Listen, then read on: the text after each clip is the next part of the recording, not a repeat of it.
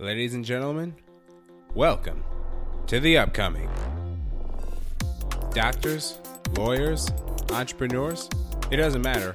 We're here to talk about all the best and the brightest as they make their way to their dream careers.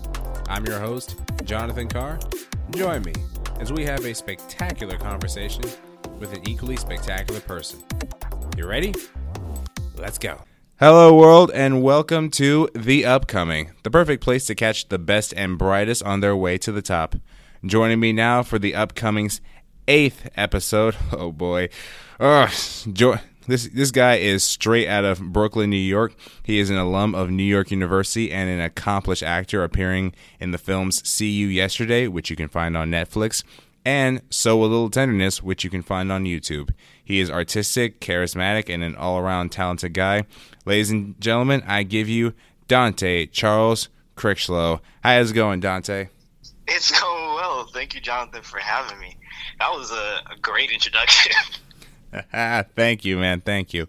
So, one thing, Dante, that I love to do with all my guests is allow them to introduce themselves in a way. So, Dante, for the people who don't know, in your own, of course, besides my introduction, for the people who don't know, in your own words, who and what exactly are you?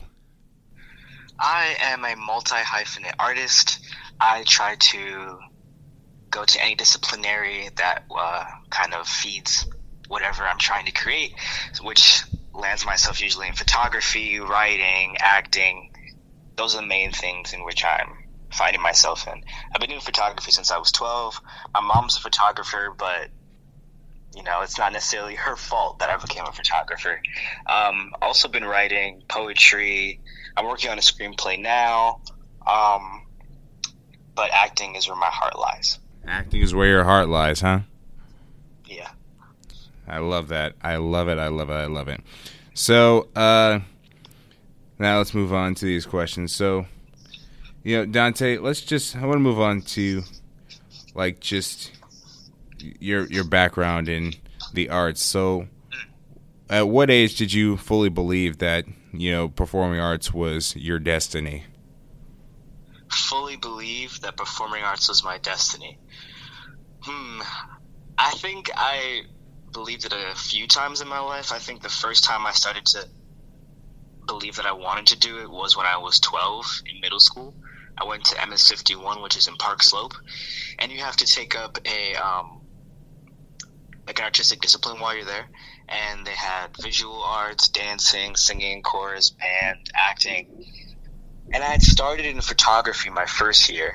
And after a first year of photography, feeling like it was really slow and kind of not getting much out of it for myself, I decided to transfer into acting when I was 12 years old.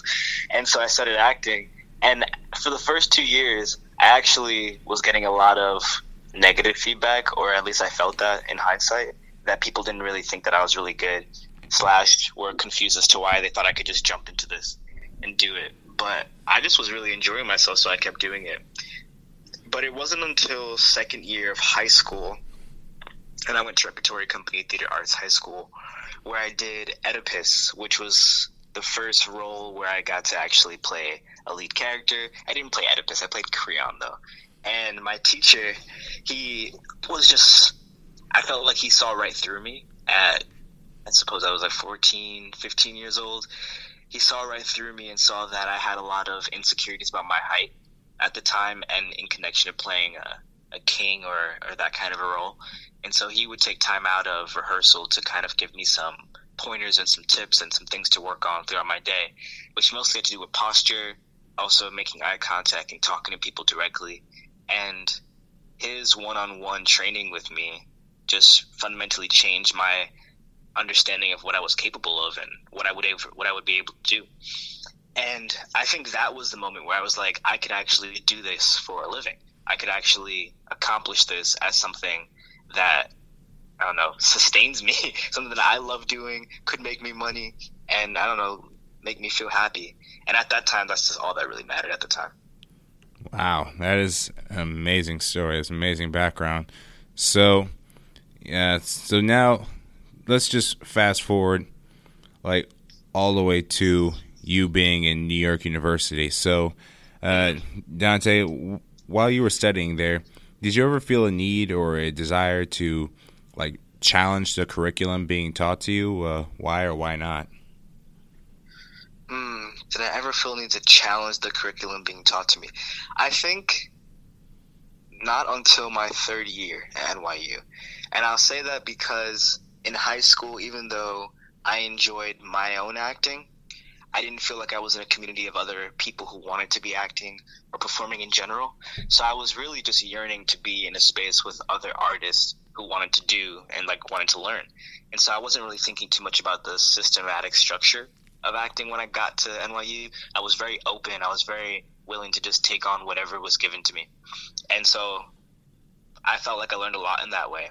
And I think after my so the way the NYU training works is for actors they all get a, a base training which can be one of like seven different studios. I started out at Atlantic Theater Company. And after two years, I decided that I wanted to focus more on my voice, focus more on getting into with my body. And so I switched to ETW, which stands for the Experimental Theater Wing. And while I was at ETW and really enjoying it and enjoying the my ensemble that I was working with, we had this um, community day, which is where like all the grades will perform and like show different showcase different abilities that they've been learning throughout the semester. And at the end of the day, there was this um, group who was doing a, a, who was learning a technique called bouffon, which which is from France, and I didn't know any of this like like throughout the day. I didn't know what they were going to be showing us. We were just like being shown things, and so at the end we have like these six actors. Most of them are white in makeup that looks very dirty. They're wearing. They have like a. They've enlarged parts of their forearms, their biceps, their calves, and they kind of look like these monstrosities and they do about like four to five little segments, which seem to be um, encapsulating the struggles that minorities go through. But they were doing it from the perspective of the oppressor, and so they were they were doing a lot of hate art pieces about people with disabilities, people in the LGBTQ plus community, people who are struggling um, mentally, people who are often discriminated against for being from Iraq or or Arab, and then at the end they were trying. They were. I, I was confused as to what was happening at the end, but it seemed like they were trying to be like personify disgust, and so they started like taking this one one of the other acting members and they started like just cursing at him. And they just started saying the n word and they just started spl- like blurting it out and like just cursing him out. And i was just like i don't see what the point of this is. And then at the end of their of their piece they turned to the audience and said see you in the affinity groups niggers. And i was like um very taken aback very confused and because it's community day, the entire faculty and teachers are there as well. And we waited for them to say something. And our and our head teacher at the time said, "All right, I know that that was very disturbing, everybody, but let's just move on to the next thing." I was furious. I did not want to keep moving. I did not want to be in that room anymore, so I left. But I couldn't. I also didn't know where to go, so I, I sat on the bench outside, and I just started weeping and crying very overwhelmed and confused by a space which I had been feeling was very safe for me that semester. So it, it was a very overwhelming feeling. And the next thing, the next performance I was going after that performance was African dance. And so now I'm just like, this is ridiculous. This is stupid. But all the people in African dance were were all black, and so I was like, they they kind of saw me crying outside and come next to me and were saying that I should come back in and that this next thing might be a little more uplifting and that we're going to deal with what happened. But right now is not the exact moment to do it. So I went back inside, frustrated, and it was beautiful the the African dance and the group that happened. But I was just I was just like I just don't want to be here anymore. I didn't want to be in this space, and I think that was like for real, for real, my my first moment where I was questioning the curriculum and um, yeah, that is insane. Just just the wave of just the wave of emotions that you had to have been feeling that that day. Just from such as just an overwhelming. That must have just felt like the world's like harshest wind, just blowing you back right there. It did, and I I felt stupid. I felt stupid for being here. I felt stupid for not expecting it. I felt stupid for for thinking that I could trust this space in the first place, or that I was gonna ever be able to trust a PWI at all. And then, like that same day, I was trying to blow some steam, and I had taken my film camera because I shoot film as well, and I was just gonna go on a walk, listen to some music, and try to like, I don't know, ground myself for a little bit so I could gather my thoughts and figure out what I wanted to do next.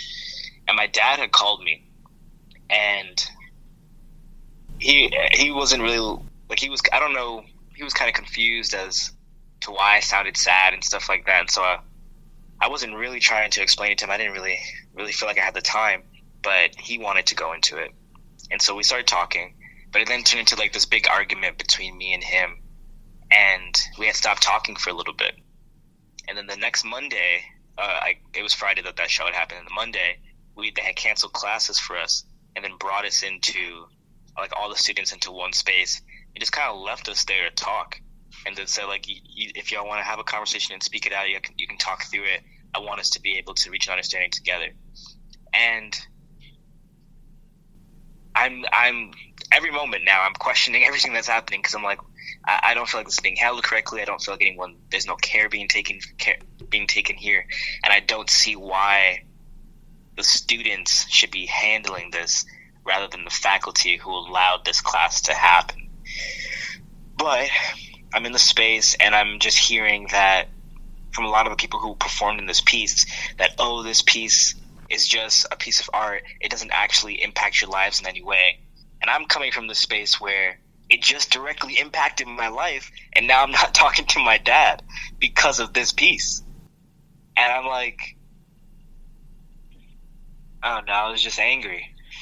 I was I was frustrated. I was distraught.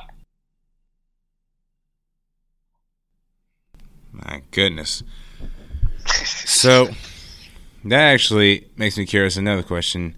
You said that you you know you have you have film camera. You just wanted to go for a walk, listen to music.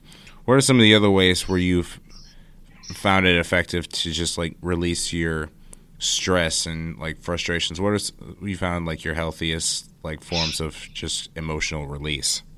Mm. If I have the space, uh, and by space I mean physical space, screaming is always really nice. I prefer a good rooftop, good rooftop screen. I, I think some people might have aversions to it, but it can be really releasing, and I think that we should, you know, allow ourselves to express ourselves in that way. I also enjoy journaling, kind of just sometimes free writing to see what comes up but also intentional in terms of unpacking and talking about what it is that I'm feeling in the moment.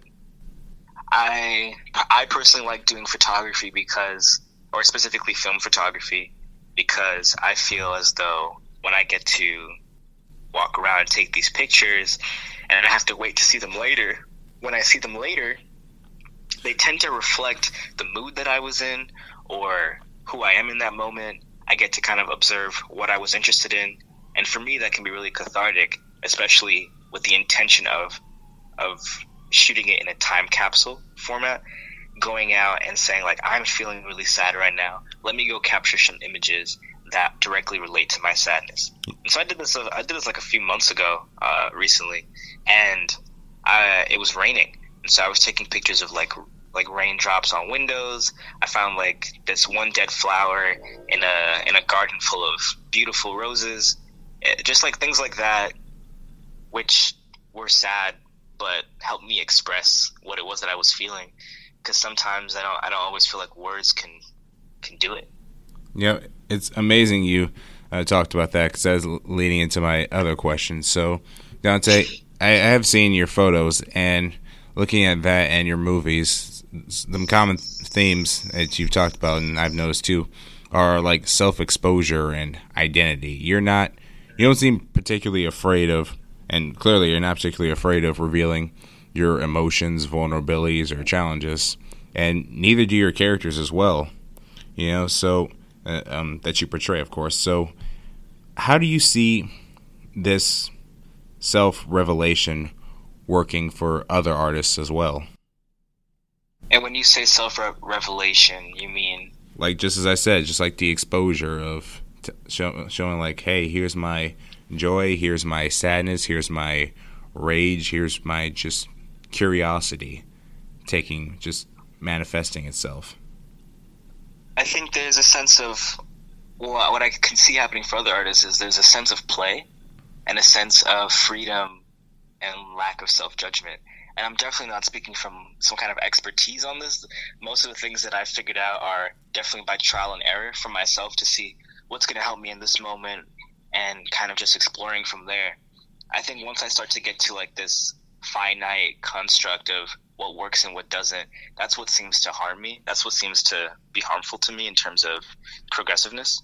But I think that's that's part of creating art acting in general is allowing yourself to be fluid in your expression and see what comes up and continue to just play. Um, I think it's interesting that you say that I'm not shy or, or scared of showing myself or my identity or self expression because sometimes I, I feel like I'm struggling to articulate what it is that I'm feeling sometimes. And hmm. so I think a lot of it is just being in the attempt to do so reads way more than being like, this is exactly what it is that I'm saying. Wow, yeah. I see. All right, so struggling to articulate. Yeah. Well, when you're when you are able to do it, I bet it must feel satisfying, doesn't it? Oh yeah, it's so satisfying, especially finding the right word, tip of your tongue. I mean, like it kind of just makes me understand that words and explanations and communication is a bridge to understanding, but words and language are not understanding in themselves. Hmm.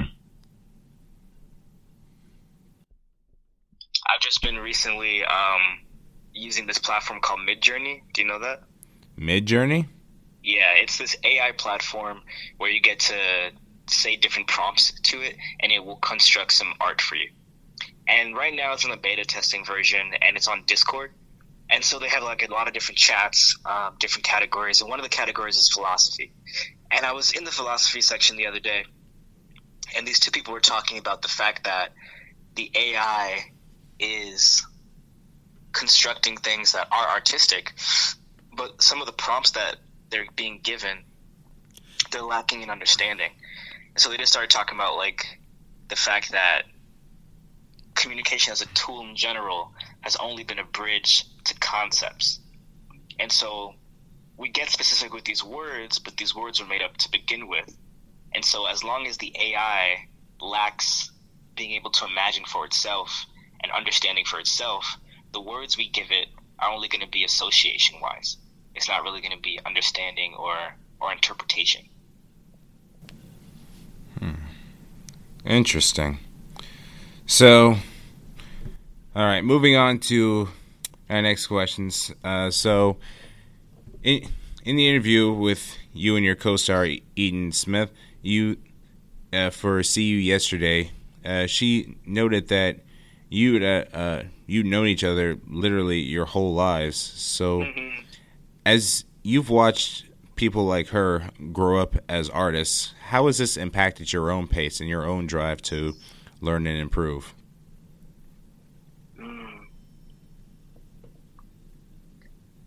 I think that it's reminded me that this entire career, creating art in general, is a process and one that can't be rushed and it takes time. Uh, the very first project that me and Eden worked on was see yesterday together. But we've known each other since, like, I was literally there as a baby when she was born, and we've known her my entire life. And I know 18 years is not really that long anyway, but it's a long time to have never worked with your friend. And so that, in terms of like my own pursuits, my own form of, of improving, just reminding myself that it's okay to take my time. It's okay to take breaks when I need to, and it's okay to rest and to get back up and to take my time, especially just coming out of an educational institution for 22 years. You know, you need a break. You need a little bit of a breather, and you need to be able to take all the information in and see where you want to move from there.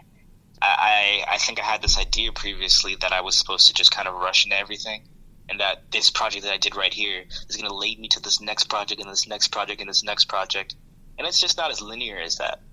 And coming to accept that has been a really, really beautiful thing, which I definitely think stems from my from my friendship with Eden, in terms of understanding that things take time to bloom, to blossom. Wow. Yeah, it really does. You know, it also just makes it all the more beautiful. Just mm-hmm. being able to, just just that bond, and just seeing how they, just like that, how they how they blossom and how you blossom as well. It's just sort of.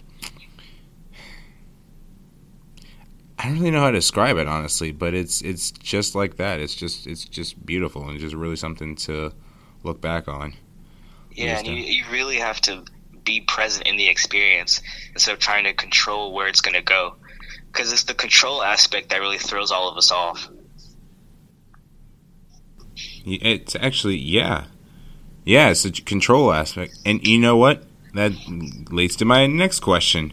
Because you, um, and, um, you also you said that during your interview for See You yesterday, you commented on your character's protest and trying to control the uncontrollable, that being mm. time. And you said yourself that you know you wouldn't really want to change it. You you see like th- there's a reason for everything, whether good or bad. So, you know, Dante, when going through everyday life, do you ever find the uncertainty of each day's outcome like attractive or exciting in any way? yes and no. I, it's definitely case by case basis based on whatever my expectation for the day is. And I think that that's something I'm still trying to navigate in, in terms of having intention but being expectationless. Um, but in terms of the uncertainty of every day, that's where the fun is. I think that sometimes when I have a goal, like for example, I'm planning to move to Atlanta later this year, hmm. and with that goal in mind, I think that there's sometimes pressure upon knowing that time is ticking. Am I doing the things that I need to do today to get there then? And I think I am. I believe I am. I think just sometimes it gets scary when you recognize that it's just things are moving. Things are moving. And sometimes, you know, you still got to make sure you're paying your rent and make sure that you're still paying to live now and presently and prepare for the future. And so that, that, that navigation sometimes can be a little scary and frightening, but at the same time, is very exciting. And I, and I think that those like fear and excitement exist in the same spectrum, but it's just about in which way you decide to um, face. So perspective, I guess. Yeah, perspective definitely works uh, in this case.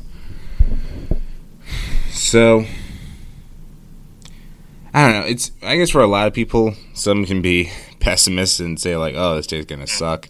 Other days, people, even when people are having a bad start to the day, like maybe they missed their bus or yeah. maybe they just got broken up with, they're still just optimists, which I find absolutely incredible. Uh, everybody really does just have such a diverse way of looking to the to the future, even even in the short term. Yeah. yeah. I think it's just what makes people even more interesting. And I agree. Yeah. So just making sure that we're like, you know, we're not trying to control people's ideas of how they can think or how they should think and like leaving room for that to be okay. Yeah, that definitely would make things a lot easier.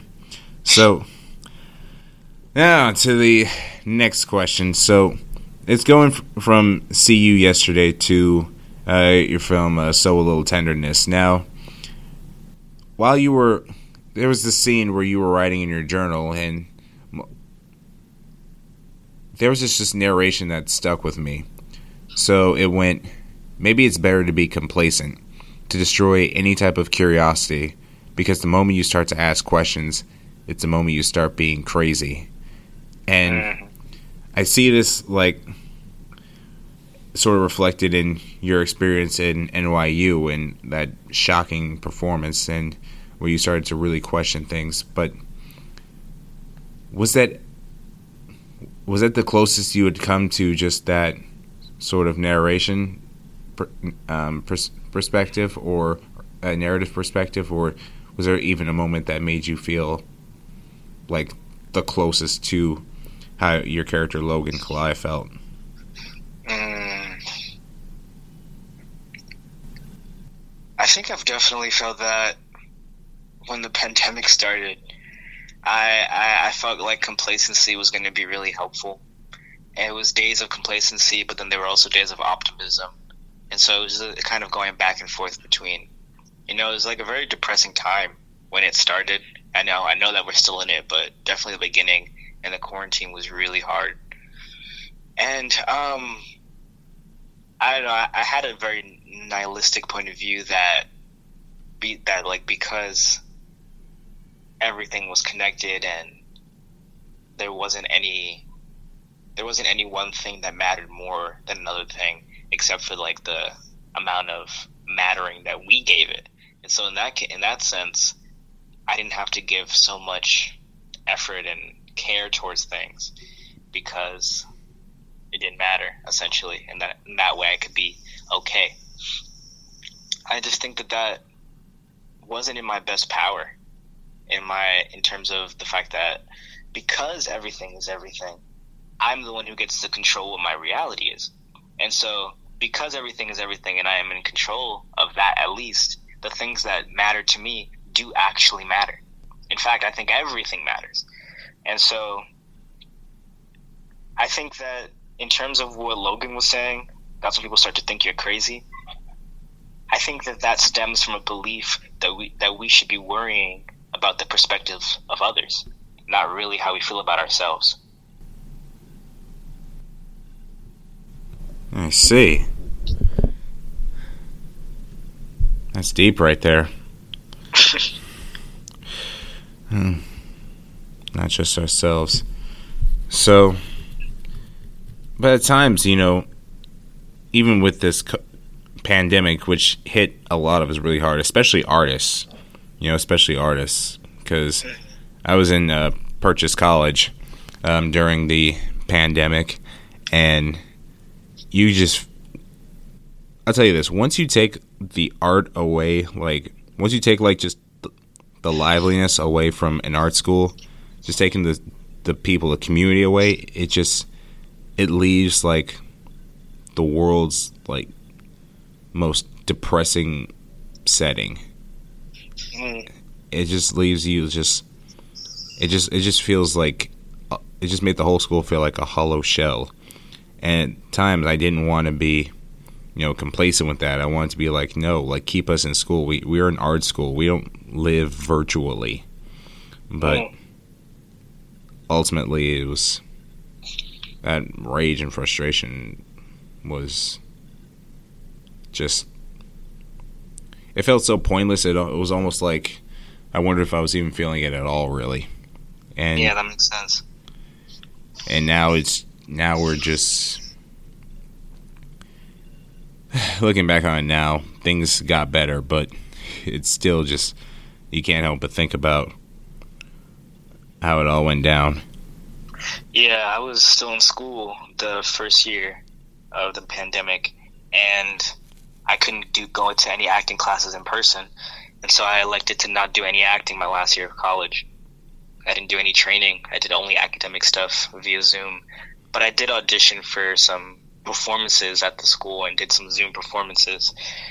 And there was one in particular that I really loved, which was called Wheeling and Dealing, which was an immersive, like, circus performance where we got to speak to the audience and have them interact on Zoom and kind of like investigate the question of how do how can we still engage with one another in this medium, which is something that I really enjoy. But I felt like it was like a moment of sunlight in this very very chaotic storm, which was just like I didn't feel like getting out of bed. Didn't feel like just going to my chair to turn on the computer to sit there for an hour and a half for some classes. I didn't feel like staying in my in my dorm for all day just to go lay back in bed. It, I was like, I was lacking community. I was lacking um, so much at the time, and it was really depressing. That's terrible. But after things got a little bit better and the world started to open up again, that must have been like just that small little spark of hope for you, wasn't it? Absolutely. I have this tattoo on my on the top of my right forearm. It is four routines of a circle with a tiny orb on one of the lines of the circle. And it's just a reminder to me that everything that we do in our lives are things that we return to. And so, like, for example, you know, like, you're going to wake, you know, you're going to wake up or you know you're going to go back to sleep and you're going to return to it. If you would like to do the nihilistic point of view, you know, like, you know that this, this form of your being has lived before and so it will, and so it will die and it will live again. And I guess that you can think about it as reincarnation, but in the present moment as we live, like we return to talking, we return to these thoughts, we return to these ways of being. And it's comforting because it doesn't matter how many times you return, you will never return the same. You'll return with more information. And I think sometimes that can keep me present in, in, in the moment. And a lot of the times, that idea got me through my last year of college and out the door because I was just like, I am about to return to this city, but without college, return to New York without college or school within only in my rear view. And what does that look like? I don't know what it looks like. And that's so interesting because I've been here before. But hey, it's like, but hey, it's like Curtis Mayfield said, you just move on up, and that's what you're doing. Exactly. All right, so now let's move on. So, looking at your uh, dream career, Danté, what are the what are some of the other pros and cons of going down this path? What are some things that, besides the ones we talked about, that you know get you excited, but the others that you're like, I gotta stay, gotta stay aware of this. Things I need to stay aware of are the balance between pursuing this acting career and also um, staying financially stable, and with that, making sure that I'm not focusing too much on just trying to make money and not the the life that I want to be living. I think that's a that's an everyday balance, and that that is the the balance of of an artist in general. Um, but I get really excited about this career in particular because it gives me the ability to choose all the time. It gives me the ability to grow all the time. I don't have to be doing the same thing ever, and I can still be performing. I can still be creating, and I think to me that's really exciting and it also reminds me that even if I'm not performing or creating for a little bit amount of time, it doesn't mean that that's not who I am. It doesn't mean I'm not an artist anymore. It just means that for right now, this in this moment, I'm working on this thing. And it still happens to be a part of my performing and acting specifically because sometimes, you know, when you're living your life, that's when you get to see how you are as a person and being a person allows you to be a little more truthful in your work and in your craft. And I think that's important. Just finding a good balance is hard. And finding a good job. yes, Lord, please. A good job. Cause, and one that could hopefully, you know, help us get a house because we need exactly. a place to, we need a roof to sleep under. Exactly. Yes. And I think it's all in due time. Though I hate when people say that, I do believe that too. That is in due time. And it's about moving forward. It's not about being somewhere. Yeah. I remember that. So let's just let's go down a little bit more. Uh, so on acting, there's this when it comes to acting, there's this quote by the legendary Daniel Day Lewis. You absorb and nourish yourself. You feed yourself for whatever period of time. Your job, more or less, is to drain yourself of whatever it is you have to offer. In your role, in your roles, plural, which have left you the most drained in any way after? Like, which did you just like pull the most of your essence, your being into, and just felt like so drained after everything was said and done? All of them. but I think the one that comes to mind is Sow a Little Tenderness and this project I just did a month and a half ago, which was a shorter version of a play I'll be doing in September called Blue yeah. Fire Burns the Hottest. Blue Fire Burns the Hottest. And it's where I was playing this boxer stuck in limbo with this other boxer, and we're just stuck doing our routines for three days. And there's just a lot of trauma and inner turmoil and unresolved parental issues and this this play that that that spans three days is is completely silent for the most part until the third day. And so i'm just kind of sitting in all of these emotions moving forward and i can't speak and i can't really verbalize any of it. And i think for for that reason when i was done it just felt so exhausting. Similarly, for Sow Little Tenderness, I've just felt like the mindset of Logan, his his flame inside had just been burnt out, and he had kind of just lost all hope, and was just thinking about this murder that he has committed. It it was hard, and it was hard to continue to I don't know, be present with that pain and in that sadness while being there. I also feel like, for the most part, every project that I do somehow has some sort of reflection on where I'm at in my life. And I felt like Sow Little Tenderness was no different. I, I think I was kind of still ruminating on things I was still healing from, things I was still working through. And I feel like that is very apparent when I watched the film back as well. It was just, I, I feel like that was the show that told that reminded me. I was like, after this, I want to do more projects where the character's a little bit more uplifted, more in a joyful, buoyant space, so that I get to tap into that some more because I love this craft. And when I'm working on the projects, I want to be able to enjoy myself. I don't believe that draining yourself has to necessarily be a bad thing. I think I think what Daniel was saying in terms of draining just meant expressing yourselves and giving what you have to give. It doesn't mean exhausting yourself. Yeah, and you certainly do. When it comes to your roles, you certainly do give what you have to give. You never you never hold back, do you? I appreciate that.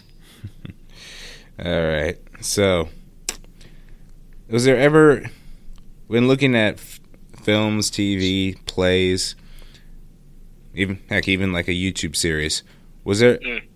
or even just looking at your personal life, people around you in your in your network, was there ever an actor that you wanted to surpass, and who was that actor? Surpass? Do you mean like be better than? Yeah, like just be like be able to like give like a like you wanted to like give a better performance, like you like felt like this need to be like, ooh, I gotta like top them in in in this field. Like I gotta show that I'm like that I can ex- excel in like this acting. Like they're good, but I want to be better. Mm. Um,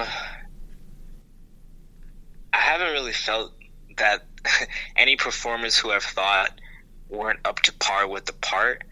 I don't ever feel like I have wanted to replace them. I just feel like I was like, I just I wouldn't want to do this either. But in terms of actors who serve as role models to me, if I can kind of alter the question that way, or someone who I'm just like I'd like to, I'd like to kind of emulate the kind of career they've had and the roles that they've gotten to take on. Someone who I would say is Jeffrey Wright. Ooh, that's a good um, one. Yeah, I, I, really love Jeffrey Wright. Um, I, I, think it's insane to me to think about Basquiat, his portrayal of Basquiat, and then to think about him in Westworld right now, and just like how how much he's changed, but the detail of his of his work ethic has stayed the same. And to me, that's very inspiring. And I would love to do any role he's ever done at any point in my career. Not to do it better, but I just feel like I would love I would love mentorship from him, but also to work with him, to learn from him. There's I just feel very connected to the way that he approaches his work. Yeah, the last movie I saw with him in it was uh, the Batman, where he did surprisingly. Oh yeah, he did an amazing job as Jim Gordon. Yeah, yeah, he did. He did. Yeah, but I mean, what can you expect? He's Jeffrey freaking Wright. Yeah. All right.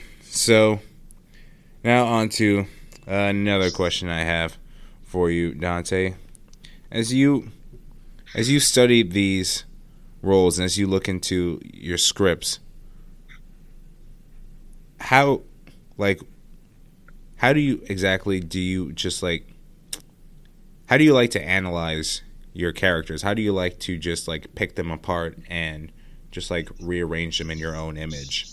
So you better. I'm gonna give you all my secrets. Hey, listen, man.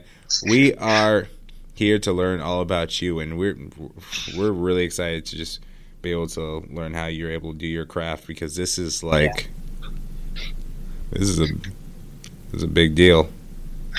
So for I, really like to read the script out loud the first time.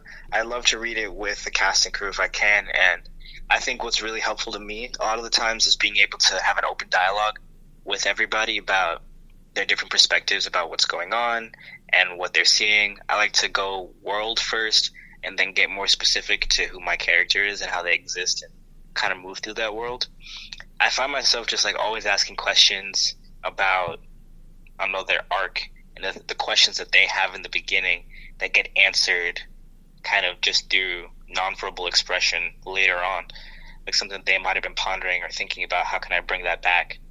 Um, I also, I think sometimes, always have a little bit of insecurity about whether or not the person that I am matches up or could even like be believable as whatever character I'm playing. I feel like I find myself feeling that way all the time. Not that I'm incapable of doing it, but I'm just like, damn, like is this going to be believable coming from me, kind of a thing. And I kind of have to move past that and kind of just like start with my truth. In terms of like further an analyzation, I do think it sometimes differs case by case, but I guess the basic would be kind of scene by scene. What are these characters doing? Um, what's the relationship between the characters? How are they feeling? What does my character want? And what is their intention in this scene? What are they trying to get from the other person? And just trying to continue to go after that every single time in the room with somebody else, and trying to go at it diff- differently every single time and see what comes up in the moment. Working off the other person is really important to me because there can be no truth if I'm not reacting. And I think I'm always navigating moment work and being truthful and how I can honestly portray whatever it is that is coming to mind or whatever it is that is required for a character. For Logan specifically, there was a scene where we were um, what was her name? Um, with, not Sh- Siobhan? No, not Siobhan. Uh, Harmony. Harmony, yes, Harmony.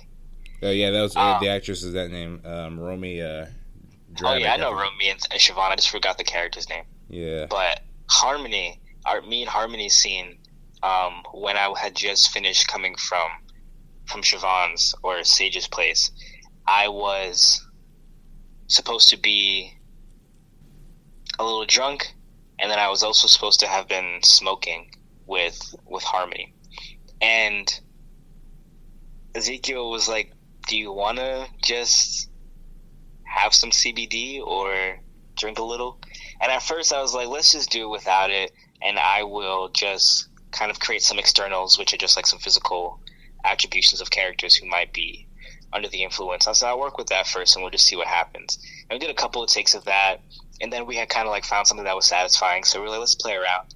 And so I did smoke a little bit before one of the scenes, and I did feel really free during it, and I felt like I didn't have to worry too much about how my body was moving as somebody who was just under the influence. I could just focus on me and Romy and what our connection was.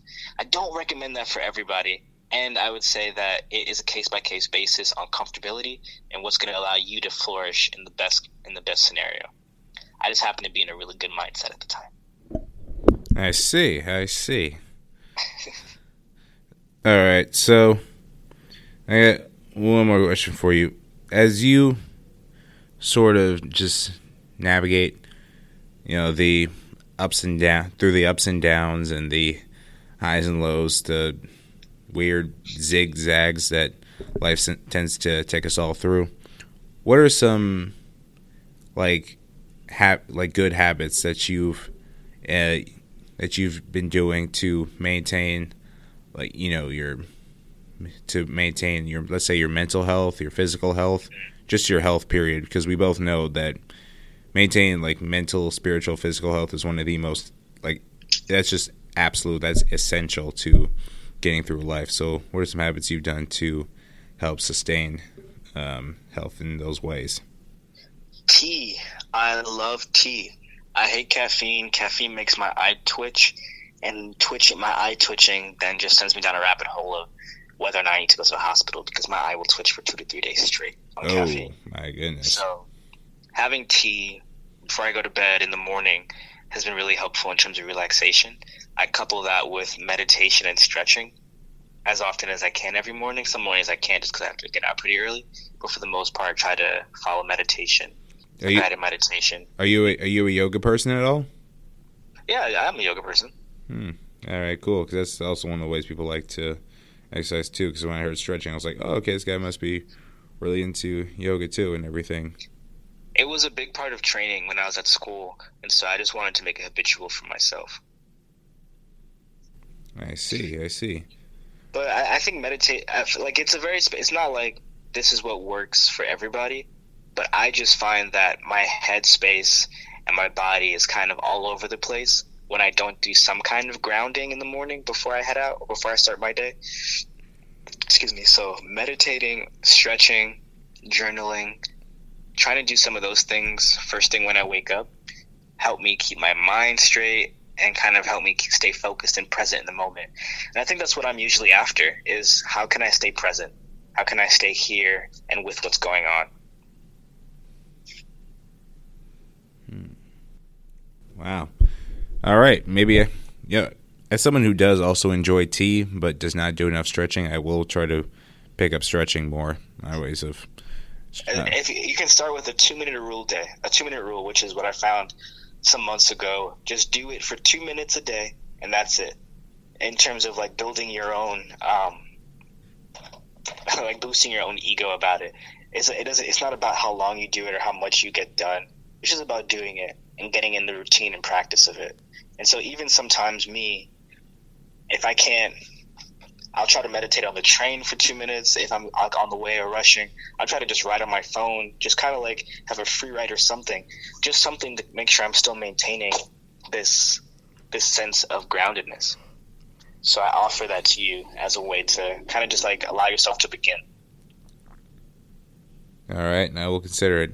And keep this note, folks two minute rule, because it's the small habits that get you ahead of others, get, or at least get you one step ahead. Just start, exactly. start practicing small habits, uh, ladies and gentlemen, just like Danté and just like I plan to. All right. So, Danté, is there anything else you want to say to uh, to the audience? Something you haven't uh, revealed yet? Mm, I did mention that I was writing a screenplay earlier, so that's something to look forward to. I won't reveal too much about it, but I will say that it has to do with this young kid who is suffering from amnesia and trying to find himself his way back to himself. Well, I can't wait to watch it when it becomes a movie. Can't wait to share it with the world. Yeah. So, all right. All right, everybody. That's it for episode eight of the upcoming. I want to give a huge thank you to our guest, uh, Danté. Thank you so much for doing this, Danté. Thank you, Jonathan, for having me. All right, folks. So stay tuned next week for another awesome episode of the upcoming. That is all for today. We'll be seeing y'all, and be sure to follow us and follow me and Danté on Instagram. Uh, Instagram, your Instagram is abstract, uh, a dot in between the C and the T. And, Correct. And so, yeah, be sure to follow the upcoming uh, with Jonathan Carr on Instagram and follow Jonathan Carr on LinkedIn for more t- on episodes. So, also be sure to follow us on on Twitter too. And so that's it for the upcoming. See you next week at 7 p.m. That's Sunday. Good night.